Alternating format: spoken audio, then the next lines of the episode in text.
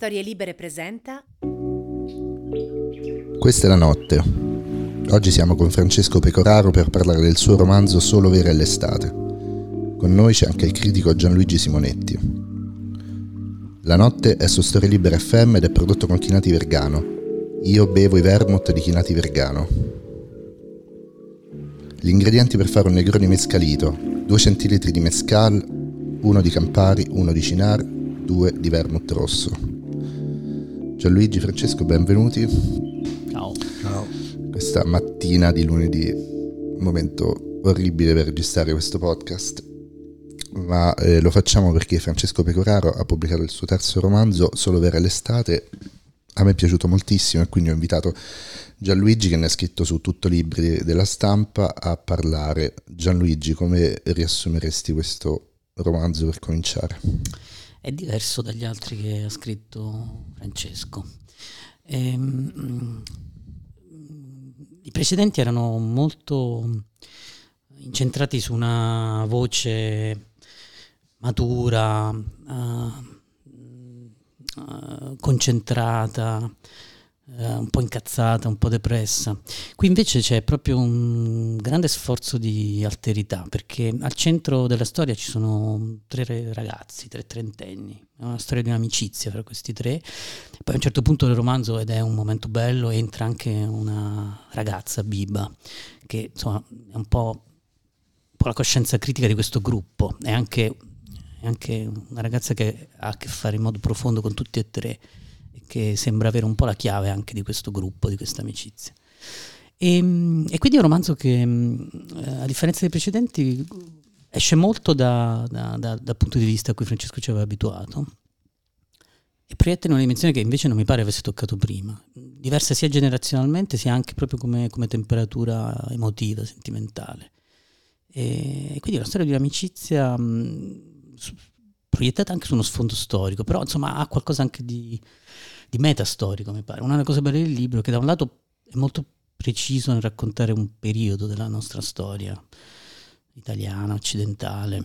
E apprezzo molto perché non l'hai ancora detto quale periodo è, è, sta, è un, un, esperimento affascinante. Beh, insomma, tecnicamente è proprio l'inizio del 2000, no? Eh, siamo nel 2001. Sullo sfondo c'è Un'estate anche... qualunque. Eh, non è proprio qualunque perché c'è il G8 di Genova che insomma non entra mh, non, è, non, è, non è, centrale come, come racconto diciamo, dei, dei, fatti eh, storici, politici, militari, insomma, è, è, abbastanza sullo sfondo, però eh, il periodo è quello eh, ed è chiaramente anche un esempio, un esempio appunto del Novecento che finisce, di qualcosa di nuovo che sta per cominciare. Quindi dal punto di vista diciamo, della, della ricostruzione storica antropologica siamo in un momento preciso della nostra storia, della storia italiana, della storia occidentale. Però credo che, ed è un'altra cosa bella del libro, invece c'è anche eh, un discorso, una riflessione assoluta sul senso dell'amicizia e anche della giovinezza, o, o, anche forse più precisamente di un certo momento della giovinezza, in cui magari la giovinezza comincia anche a diventare anche lei qualcosa di diverso. Diciamo forse le, la giovinezza le finisce prime. Rughe, le prime rughe della giovinezza. Sì, diciamo, il Novecento finisce e comincia il 2000 e anche forse una giovinezza e, e una, una certa età della vita finisce, sta per finire, sta per cominciare qualcos'altro.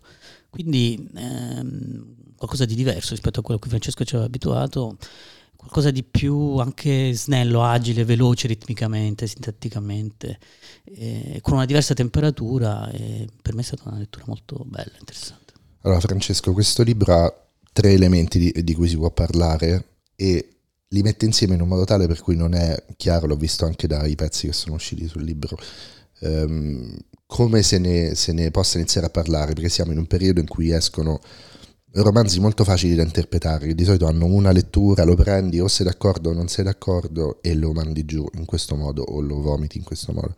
Invece il tuo libro ha appunto un lato di amicizia, il lato del problema storico di cosa è stato il G8 di Genova e poi c'è il lato della forma che è che il, il, la tua bravura nel raccontare l'urbanistica, soprattutto in questo libro, l'urbanistica e l'architettura, fa sì che ci si renda conto che è un po' inevitabile che un romanzo che parla della storia sia un romanzo saggio. Cioè questo libro ha tante deviazioni molto belle, tu dicevi prima di registrare, un po' saggistiche, e mentre le leggevo pensavo non si può raccontare altrimenti un personaggio. Cioè un personaggio tu non puoi, tu a un certo punto usi questa parola bellissima che è le palazze, tu non puoi raccontare certi romani senza dire palazze.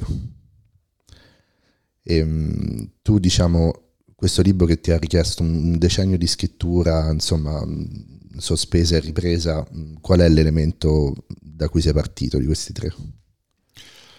Ah, io sono partito, uh, io avevo questi tre ragazzi di cui ho cominciato a costruire, a costruire il profilo, uh, anche fisico, nel senso che sono andato a rivedere gli appunti, eh, ci sono degli attori, eh, a cui ho cercato di affibbiare, che, che, che, ho assunto diciamo come per, per, per, per figurarmi, figurarmi il, loro, il, loro, il, loro, sembiante. Eh, ho fatto delle prove, fatto delle prove di, di, dialogo, i dialoghi sono stati inizialmente tutti scritti in romanesco e poi, e poi depurati per, proprio per, per lasciargli, per avere quel ritmo lì. E, e li ho messi su una strada. Dopodiché per anni ho cercato di capire, eh, ho cercato di capire che cosa sarebbe successo dopo. E, quindi diciamo è un libro che si è costruito come tutti quanti i miei libri senza un progetto preciso iniziale. E che da un certo momento in poi ha cominciato a chiarirsi, quindi, quindi quindi l'elemento di Genova è arrivato dopo, cioè l'idea di seguire a distanza sì. il social forum e, e, il G8 è venuto dopo. Sì, è venuto dopo e mi è costato anche un certo, un certo, una certa quantità di lavoro perché io, io il, il, il, venerdì, il 21, il 20 mi pare, 20. Ricordo, il 20, che è il mio compleanno. luglio del, 2000, del 2001 stavo a Fiumicino a prendere un aeroplano per partire e andare, e andare in Grecia. E, per cui poi tutte queste notizie le ho, le ho ricevute lì tramite la rete. E abbastanza, tutto abbastanza assolutamente agghiacciante, incredibile. E tuttavia sono andato, sono andato, a rivedere i filmati, sono andato a leggere le testimonianze, eccetera, alcune delle quali mi sarebbe piaciuto riportarle, tali e quali nel libro, ma poi ho pensato che non era il caso, perché, perché sarebbe diventato un libro differente, perché in realtà, appunto, come diceva, come diceva Gigi, il centro del libro non è il G8. Il centro del libro è una specie di, di, di punto di equilibrio appunto tra le vicende, le vicende, più che le vicende, lo stato uh, di, questi, di, questi, personaggi, che è il momento in cui uh, la, giovinezza, non è che fin- la giovinezza finisce, è che si, si trasforma da un, um, un momento in cui si è come dire, disposti a spartirsi eh, tutto, quasi tutto, a un momento in cui invece si comincia a capire che si sta entrando in una fase della vita in cui inizia la, inizia la lotta per, per, la spartizione delle risorse disponibili che non sono infinite e questo vale per il genere umano in qualsiasi momento. Quindi da un certo momento in poi si comincia a pensare se sei uno che lavora all'università la, la, carriera comincia a diventare importante, se sei uno che sta facendo un mestiere, stai cercando di, di affermarti e quindi di sottrarre in qualche maniera eh, qualcosa agli altri e, e, poi c'è qualcuno che ancora non l'ha capito, che non sa, che non sa bene e che, e che, e che ondeggia e vaga e si prende quello che, che gli, gli, dà il momento. E poi c'è un, altro personaggio, appunto Biba, che non so cosa, non, ancora, non so, ancora non so bene come, come inquadrarla francamente. Sì, e, mm, la cosa bella del libro è che dedicando fondamentalmente le sue decine di pagine finali a Biba ti crea un'aspettativa di una specie di salvezza messianica a opera del personaggio donna e poi in qualche modo smentisce questa promessa, però lasciandoti la sensazione di un movimento molto potente, cioè questo ritorno di Biba che sappiamo...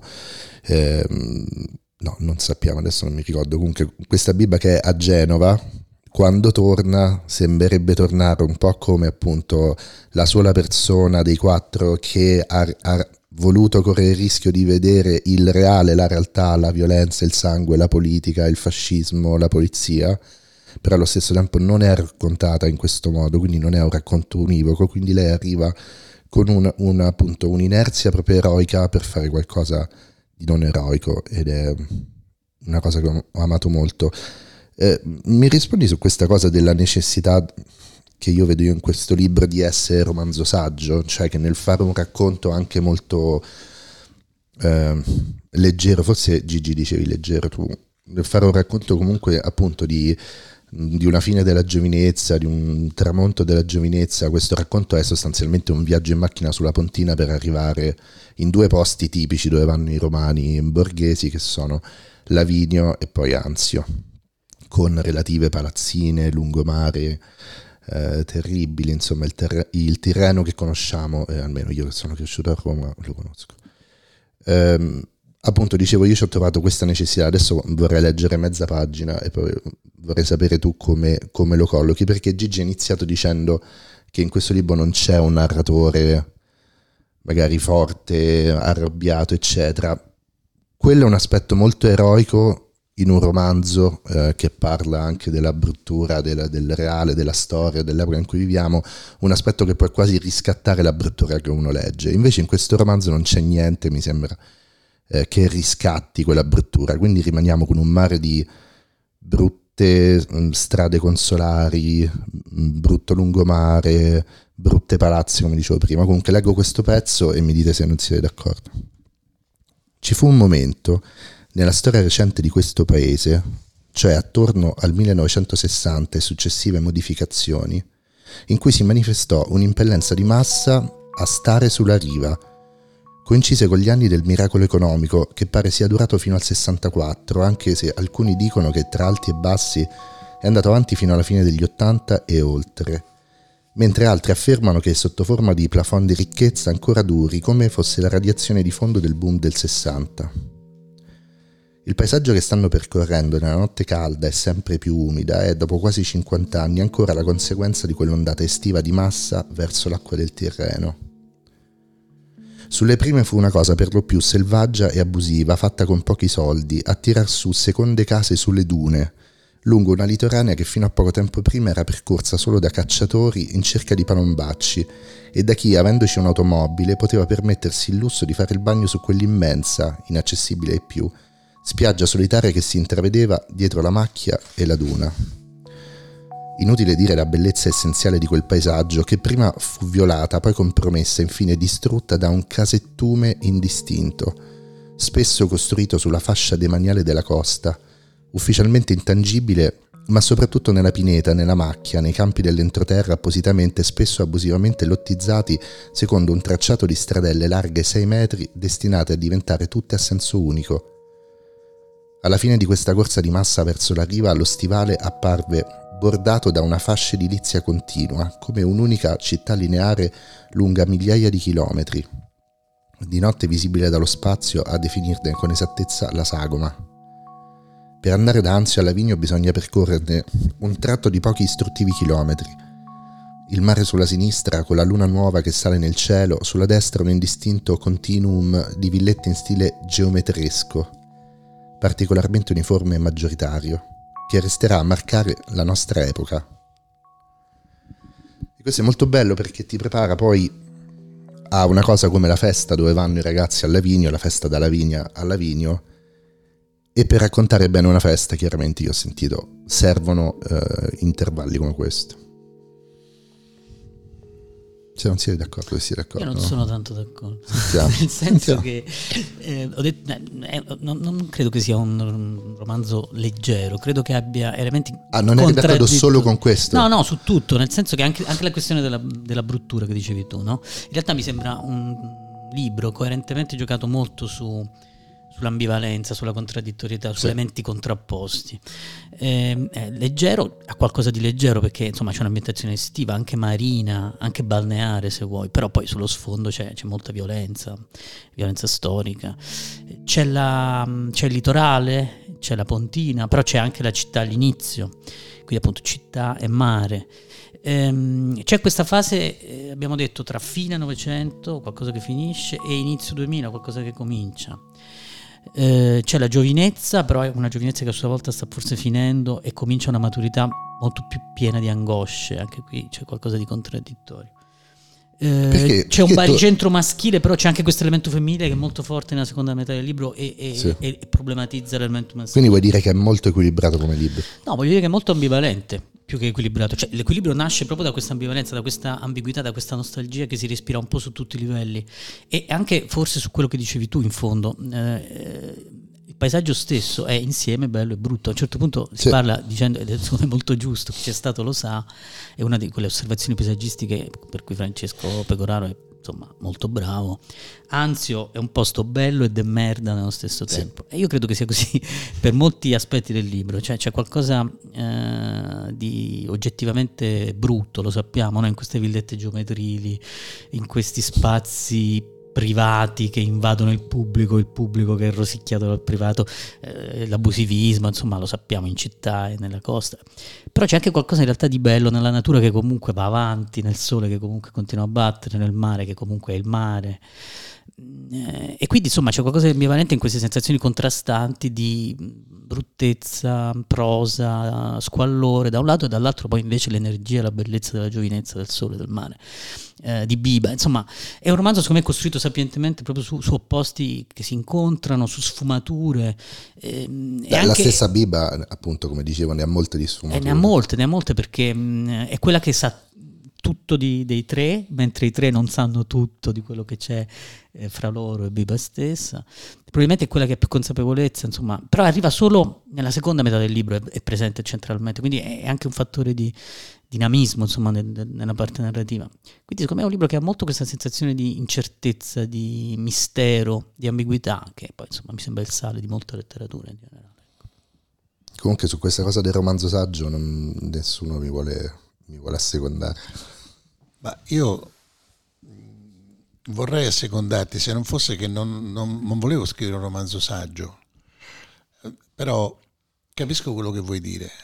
Ehm, spesso mi sono detto, costruendo, costruendo una scena letteraria, ehm, cioè di parole, un costrutto di parole, le figure che si mettono in scena e lo sfondo stessa, si possono mettere sullo stesso piano, possono, essere, possono diventare la stessa cosa, possono intrecciarsi al punto da, da valere uguale. E questo non lo so. Eh, c'è, un, c'è un sacco di pittura eh, del 400, per esempio, che- in cui ancora non esistono le ombre portate, cioè no- eh, una cosa sullo sfondo non si stacca se non attraverso, attraverso la, la costruzione, la costruzione di un contorno. Pensiamo a Botticelli, ehm, eh, che, ha bisogno, che ha bisogno ancora del contorno medievale per tirare fuori le figure rispetto a una all'altra, dopodiché si comincia, ecco, A quella fase lì, quella fase lì c'ha un certo interesse per me. Ehm, tutta- e, quindi, e quindi non posso, non posso tralasciare quello che c'è intorno, non posso tralasciare la tridimensionalità dello spazio, il fatto che c'è una città intorno a noi, anche perché per formazione non posso non vederla. Ed è, ed è un problema questo, perché è, continuo, è un tormento in più che ho nella vita rispetto agli altri. Magari ci sono quelli che sono molto sensibili alla musica e quindi eh, se sentono quattro note che non gli piacciono, gli danno molto fastidio. Io non posso non collocare, eh, non posso non, cioè, questo è un, è un lavoro che facciamo tutti in realtà, ma non posso non dare un continuo giudizio sulle cose che vedo. No? Questo è un, po' un tormento che abbiamo tutti quanti, bello e brutto, mi piace. mi Tanto piace, che mi scusa che ti interrompo, però quando Gigi diceva la città e poi il mare, in realtà nel tuo racconto la tua sensibilità è, cos- è così spiccata che io ho sentito una grande continuità, cioè il racconto di ciò che è asfalto e cemento va dalla città alla pontina a- al lungomare.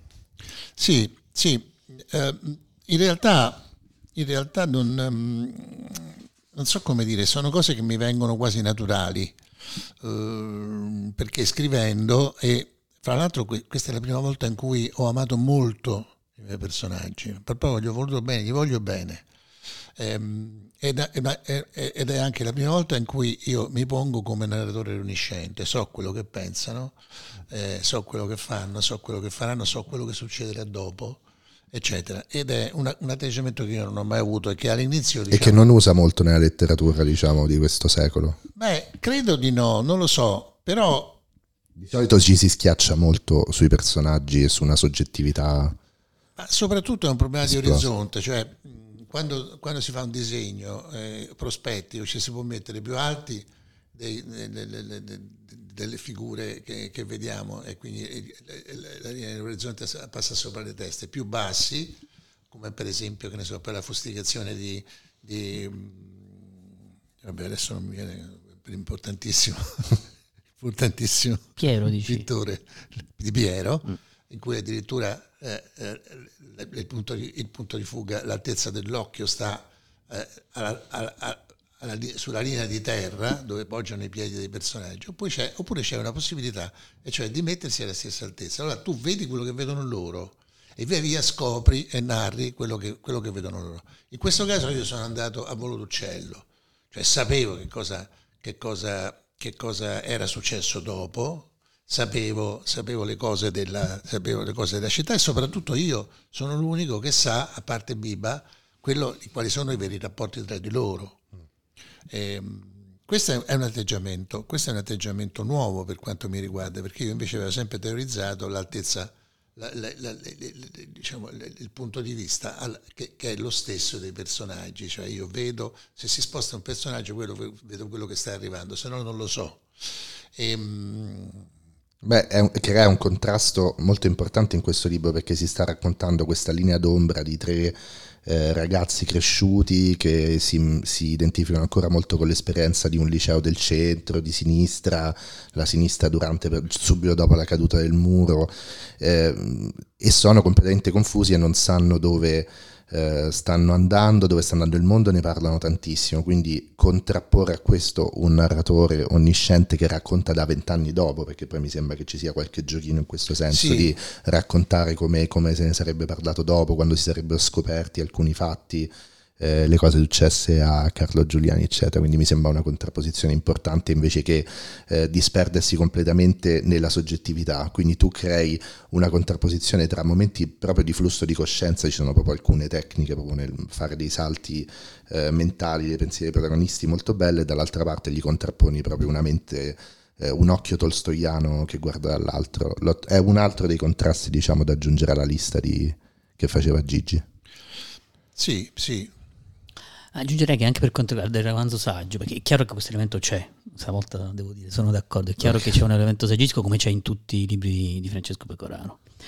Ehm, però eh, mi pare che questa volta mh, sia, eh, come dire, anche, anche, la prospettiva saggistica sia per certi versi più sfumata.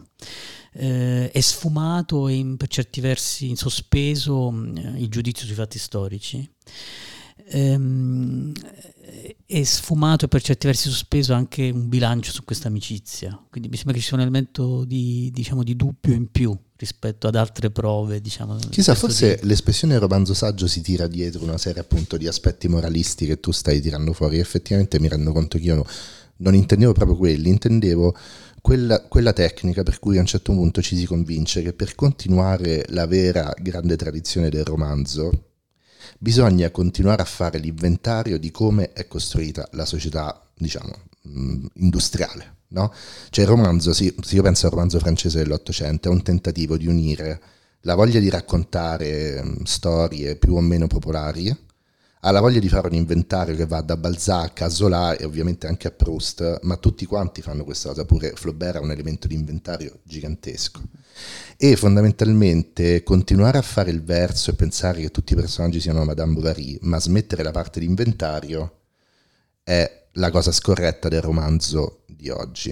È il motivo per cui non, non mi piace. Quindi io continuo a dire romanzo saggio per dire che in realtà questo romanzo è più narrativo, più giocoso e più divertente proprio perché va perché si prende la responsabilità di raccontare profondamente com'è la Pontina, come sono le palazze, com'è il lungomare e che nessun racconto di sesso, è un romanzo che parla tantissimo di sesso, ma nessun racconto di sesso o di amicizia o di ragazzi che pensano al futuro è completo se, ed è veramente eh, soddisfacente se non ci si aggiunge eh, ogni scrittore dal suo punto di vista, dalle ossessioni che ha appunto, se non ci si aggiunge una, una forma di tassonomia o di, di, di inventario di come è fatta la realtà, della, la realtà della società.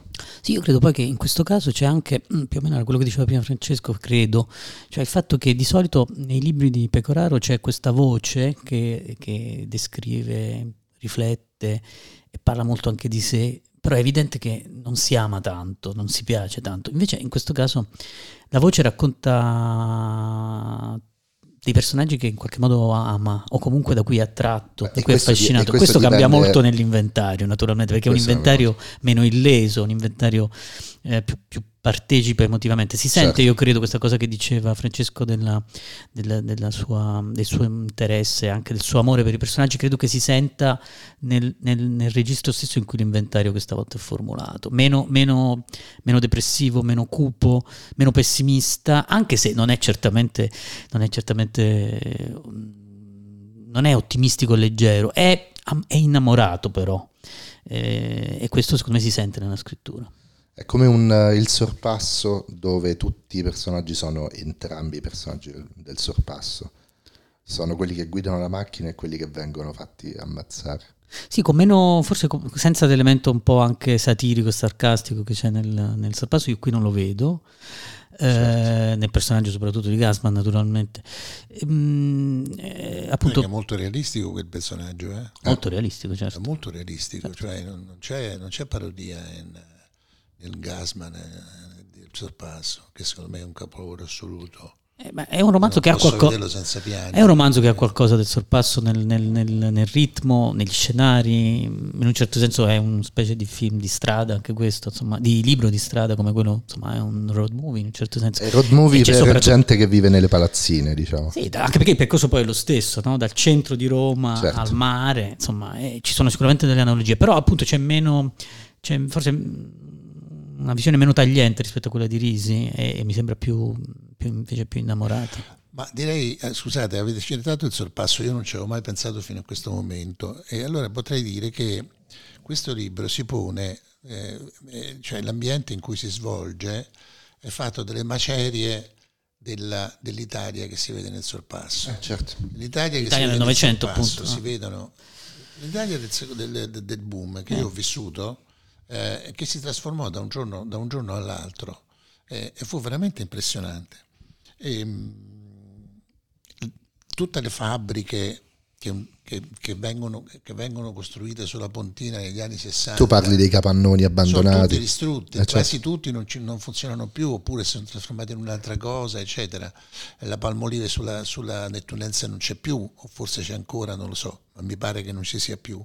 E nei sopralluoghi che sono andato a fare ho, tro- ho notato proprio questo, cioè in fondo, in fondo, che ne so, Torvaiani che è già centro storico per certi versi, cioè è già, città, è già città antica e sarà prima o poi sostituita perché Anzio a sua volta invece poi ha, un periodo diciamo di, di turismo pre anteguerra in cui viene costruito il casino eccetera e poi non, Certo. viene, non viene mai fatto funzionare perché il Vaticano lo impedisce e, per- e quindi ci sono queste ville in stile, in stile neogotico, c'è ancora, c'è ancora una parte molto interessante rispetto al villettume di Lavigno che è successivo e tuttavia entrambi i luoghi hanno questa risonanza classica. Da una parte c'è Anzio con la villa di Nerone tutta smangiata dal mare, che il mare se l'è seguita a mangiare da secoli, sono duemila anni ancora non l'ha consumata tutta.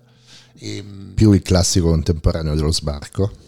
Più il classico, classico contemporaneo dello sbarco, certo, certo eh, di cui, di cui eh, su- che, che- che- è tutto un capitolo a sé, diciamo, ehm, su cui io non entro. per- e poi c'è, e poi c'è questa- questo fatto che viene costruita, questo appunto una, una- una- questi- questo villettume indistinto eh, in un luogo dove è sbarcato Enea, si dice, no? Poi eh, che ha fondato Roma, cioè non, so, non mi ricordo adesso eh, la, la- la sequenza, la, sequenza mitologica noiosissima della, della, della fondazione di Roma, questo Roma, questo Remo, eccetera. Però insomma fondamentalmente, fondamentalmente ci sono, seguita a esserci il marchio della città, il, il grande mostro di Roma che sta a 50-60 km di distanza.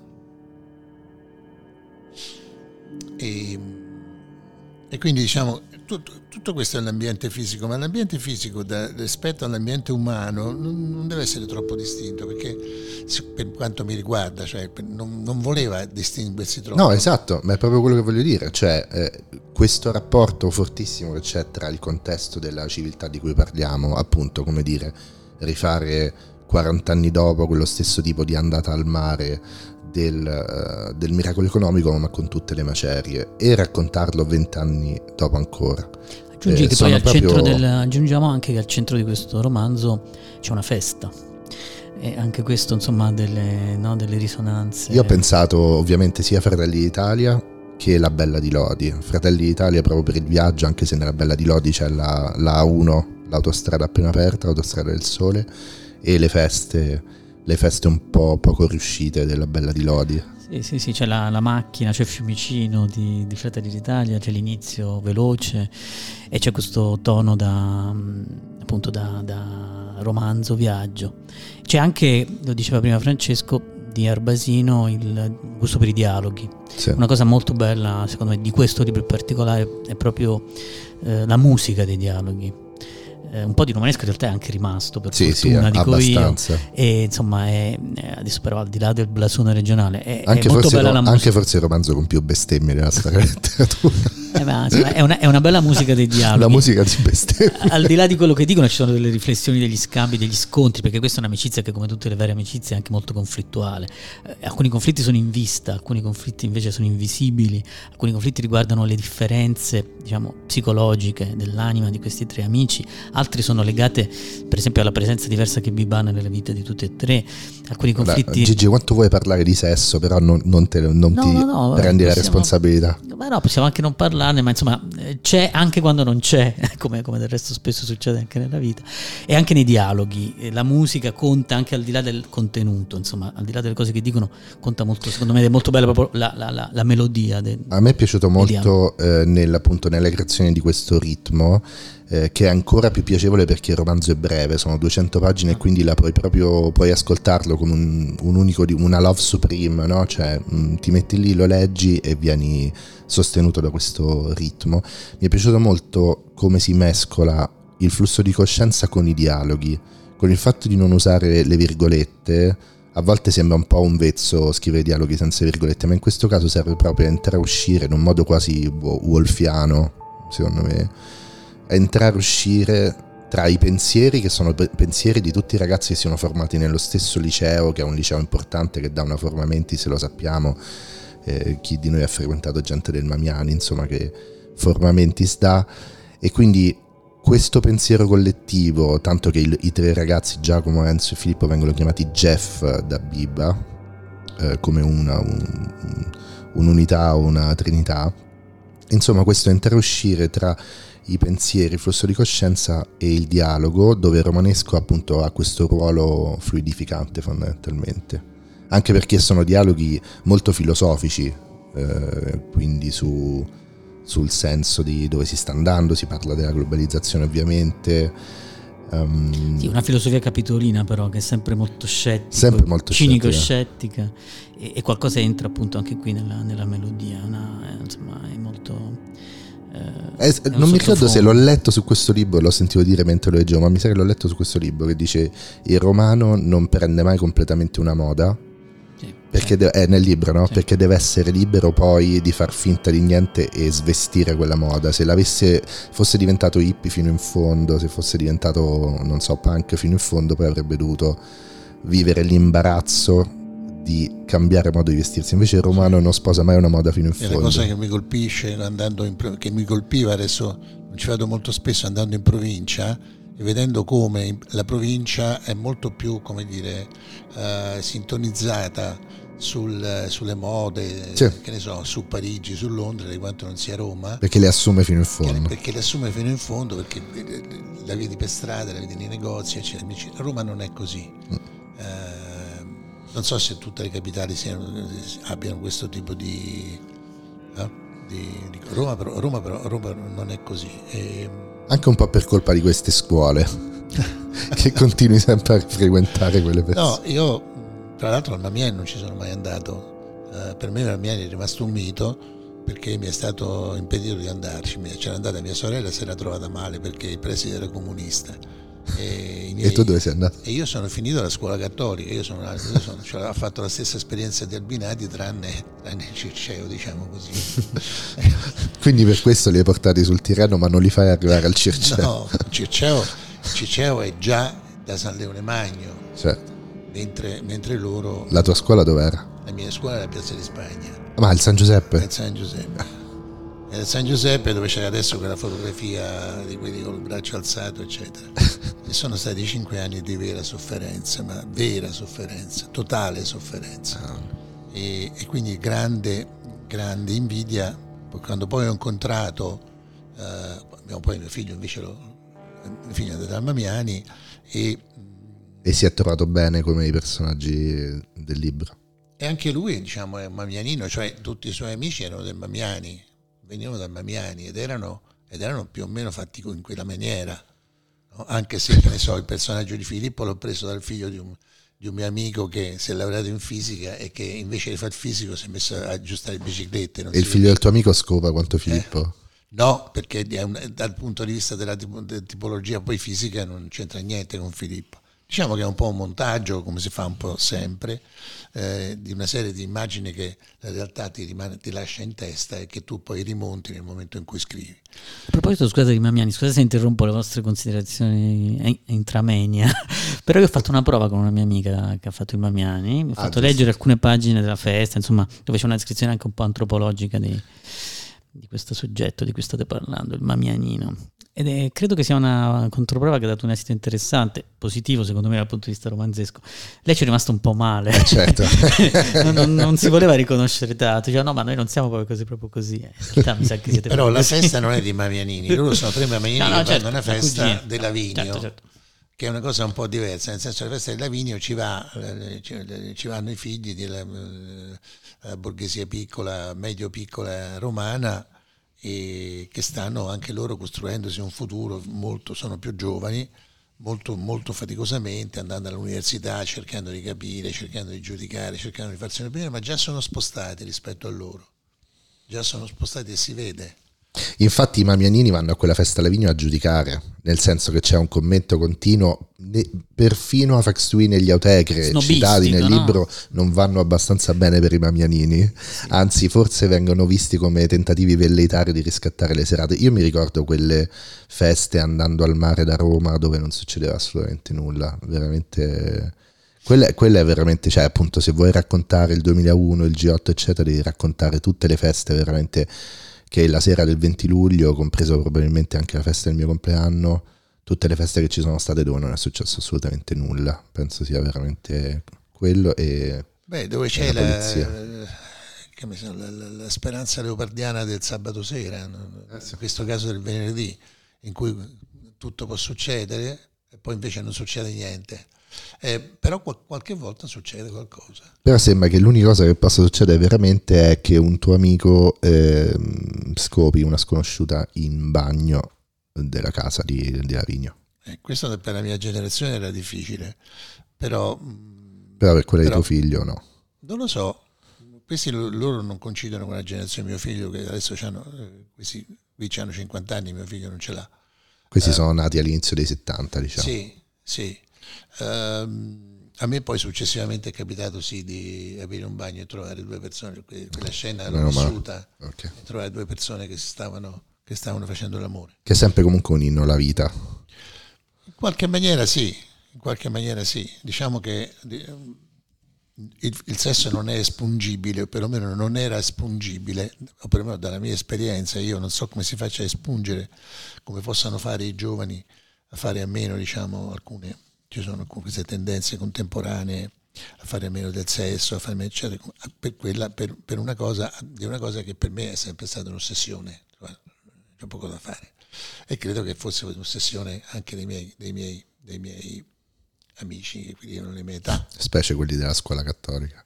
specie, ma la scuola cattolica, sai, ehm, sulla scuola cattolica ci sarebbero un sacco, di, un sacco di discorsi da fare naturalmente, perché se vedi le, le scuole cattoliche femminili, bene, esce fuori un tipo, un tipo femminile enormemente più emancipato dal punto di vista sessuale del- delle ragazze che invece vengono da esperienze di tipo differente. Perché? Non lo so perché, ma era così. Sì, è vero, si sentono sempre quelle storie. Comunque, volevo chiedere una cosa sul paradosso del Mamiani come, come raccontato, ma non esplicitato in questo libro.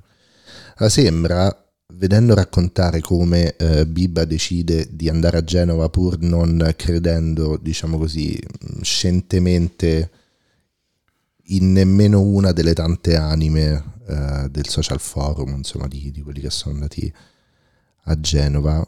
Mm, allora, Bibba va lì e poi si trova davanti veramente alla violenza. Mm, c'è una scena bellissima in cui riesce a non farsi prendere a manganellate da un poliziotto in un momento incredibilmente sensuale in cui lei invece di fare il gioco della vittima che, che, che per quello poi riesce a farsi menare urla non mi toccare, eh, scena veramente incredibile, dopo quella, dopo quella, cosa lei si convince che vuole, ehm, che vuole andarsene perché non vuole perdere la vita e dice la vita è tutto ciò che c'è, quindi non, non ha senso fare qualcosa che mi porta a perdere la vita. E c'è, mh, insomma, c'è tutto un aspetto profondissimo esistenziale di questa cosa, ma ce n'è anche uno un po' forse più prosaico e sociologico che è che ho la sensazione che questi personaggi vengono in qualche modo instradati da questi licei, che io conosco bene anche se sono stato a Lucrezio Carlo, che non è considerato un liceo del centro.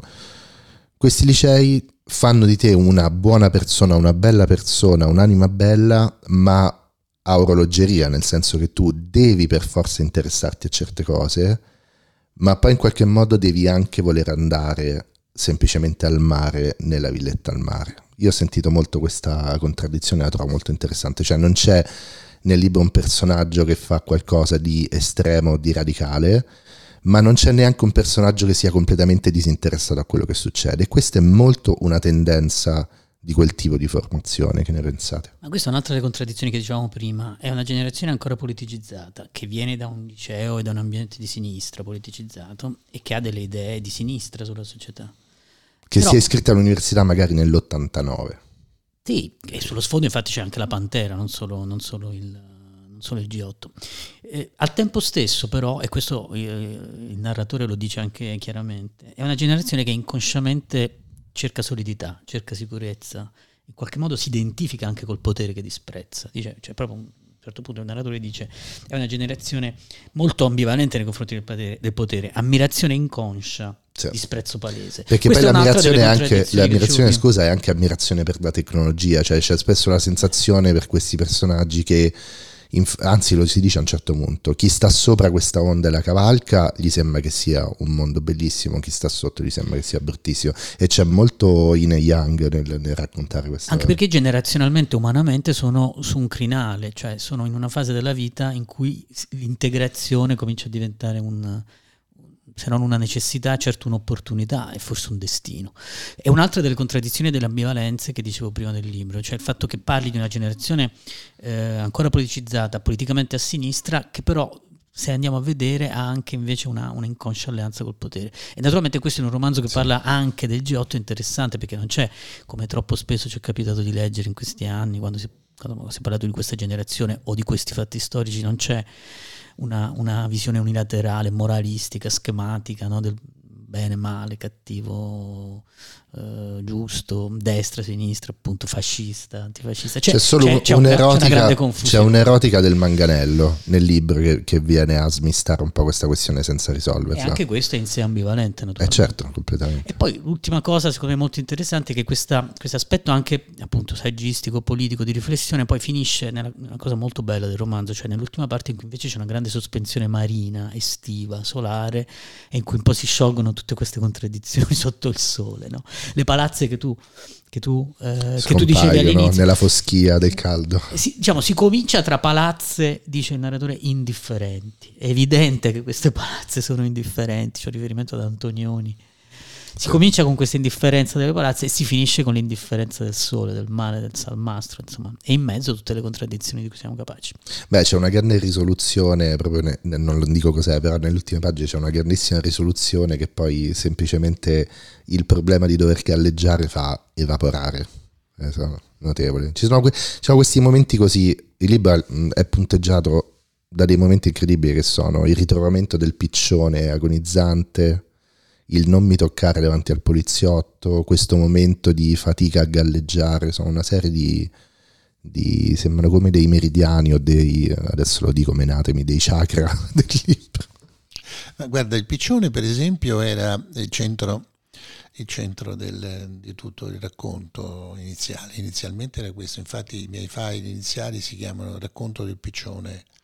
Eh, del piccione Cosa c'è di più schifosamente urbano e romano di un piccione agonizzante? Agonizzante, ed è un episodio che effettivamente mi è stato raccontato che è accaduto.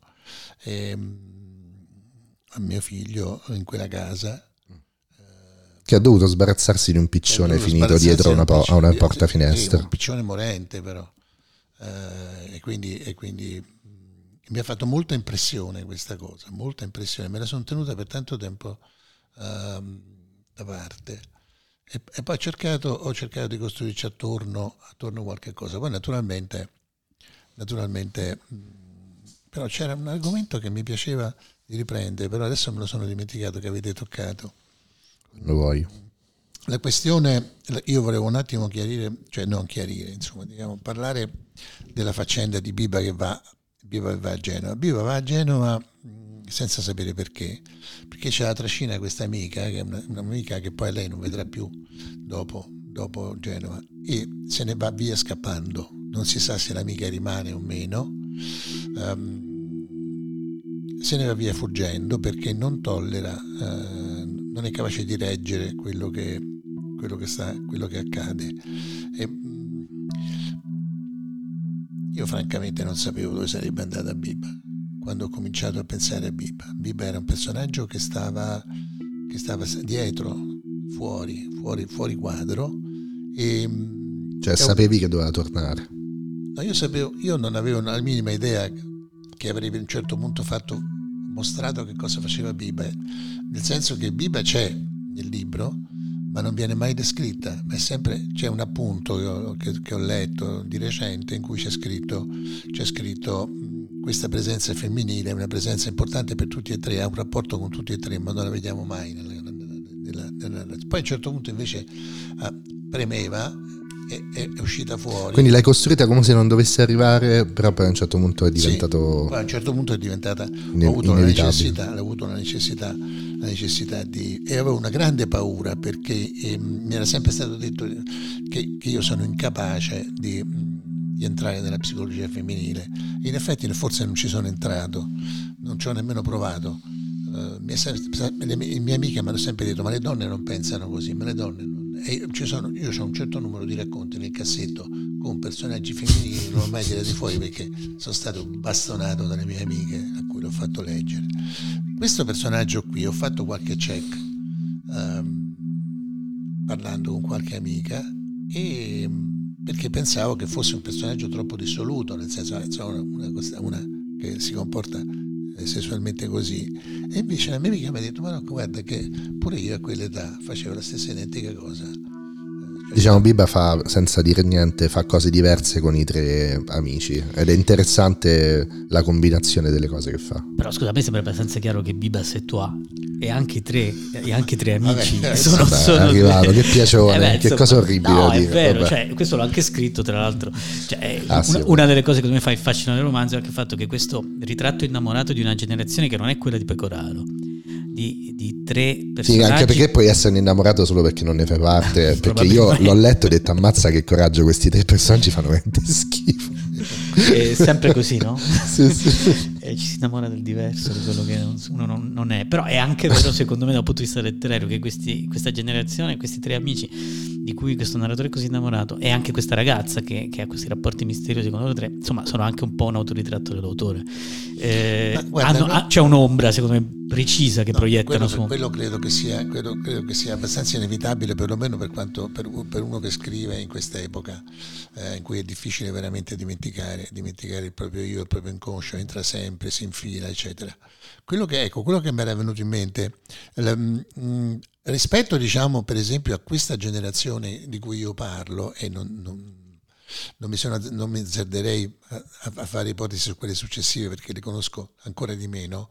Um, non c'è eh, questo dualismo apocalittici integrati che c'era, che c'era alla mia, eh sì, che, che, certo. serviva alla mia generazione. La mia generazione si poneva veramente, infatti se guardiamo che ne so, la Silicon Valley è sempre stata descritta come compromesso vincente tra tra lo stare fuori dalla società e rientrarci dentro eh, dal punto di vista tecnologico in maniera assolutamente vincente. Abbiamo visto restando, come sta andando. Restando hippie in qualche modo, sì. anzi mettendoci dentro la filosofia di quel tipo. Sì. E, ehm, loro non ce l'hanno questo, questo dualismo così forte, non, sono, non si pongono il problema di integrarsi, mm, non mi sembra che se lo pongano. Loro sanno che loro, insomma, di fatto partecipano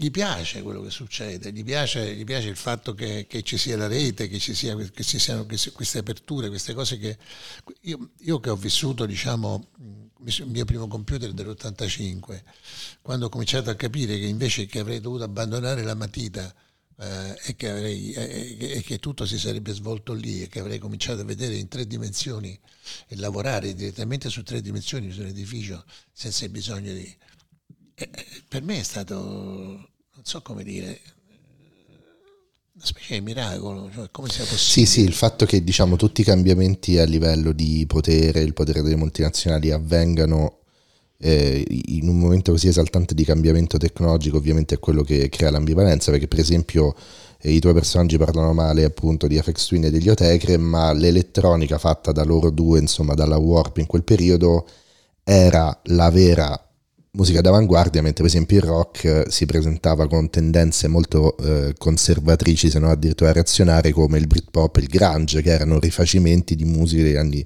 60 e 70.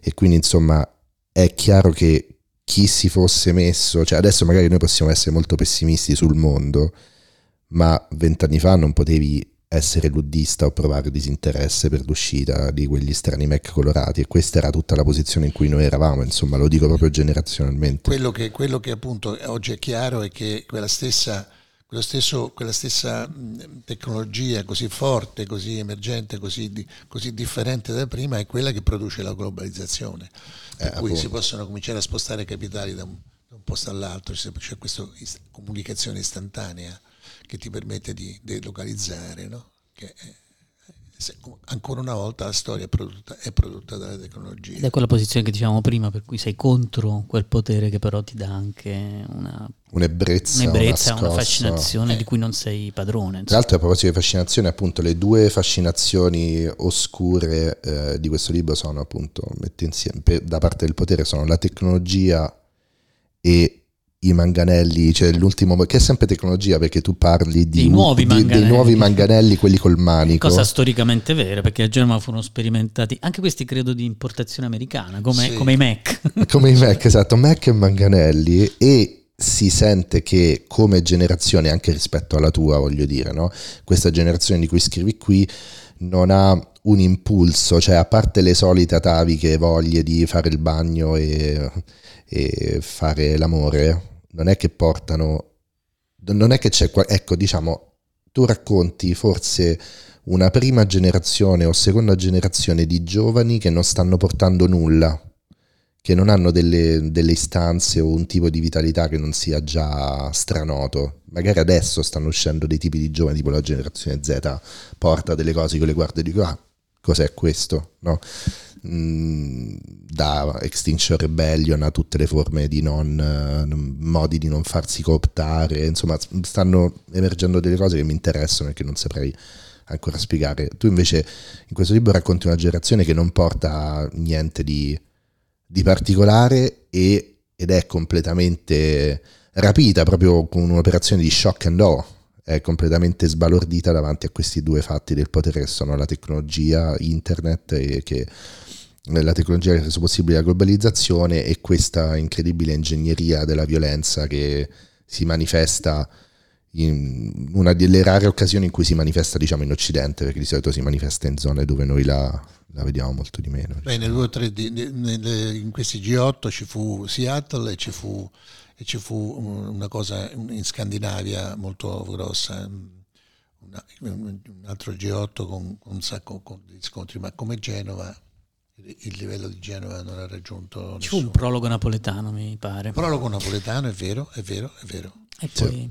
io peraltro c'ero. A Napoli? A Genova. Ah, a Genova. E lo dici solo adesso, no, sei un vero critico letterario. No, perché non è rilevante, però, no, però, però, la, però, effettivamente fu l'esperienza di una battaglia, questo sì. Non mi è più stata data né prima né dopo.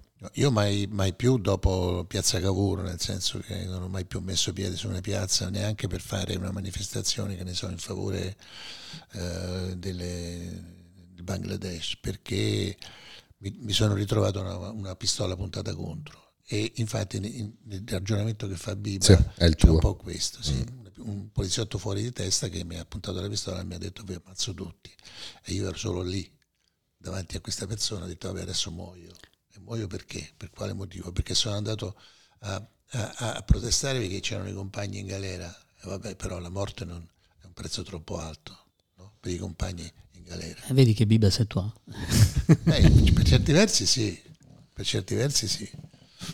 Sono tre intellettuali, due dei quali mancati, il terzo in crescita, tre umanisti di liceo allevati alla cultura del sospetto, forse del disprezzo per tutto ciò che è non letteratura e non filosofia, incapaci di osservare in profondità il mondo degli oggetti, la città, il territorio, incapaci di leggerne i segni, la cultura di chi ha prodotto il mondo artificiale attorno a loro.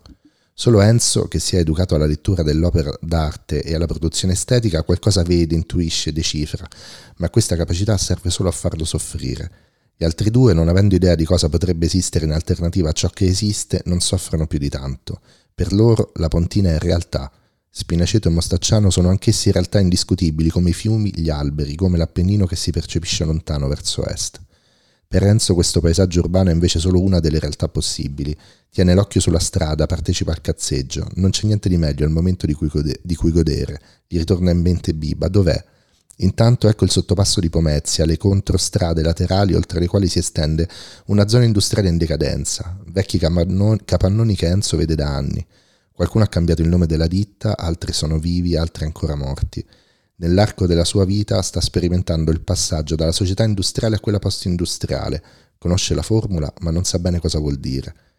Questa macchina qualcuno la deve pure aver costruita, come questo accendino e la maglietta che porto, insomma, gli oggetti nella società post-industriale. Da dove saltano fuori?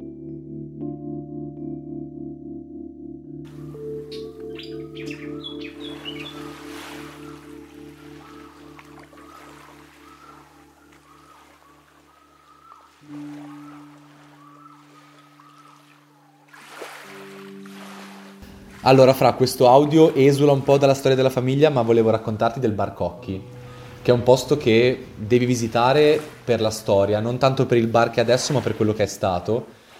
E mm, è nato nel 1913, già con il nome di Bar Cocchi, perché Giulio, uno dei tre fratelli, aveva iniziato a creare delle rivendite esclusive dei loro prodotti. La cosa bellissima di questo bar, che mi ha raccontato mio zio, è il modo in cui veniva servito l'aperitivo. L'aperitivo ad Asti era l'americano, ovvero un vermouth bitter, che veniva servito con ghiaccio, scorza d'arancia e soda.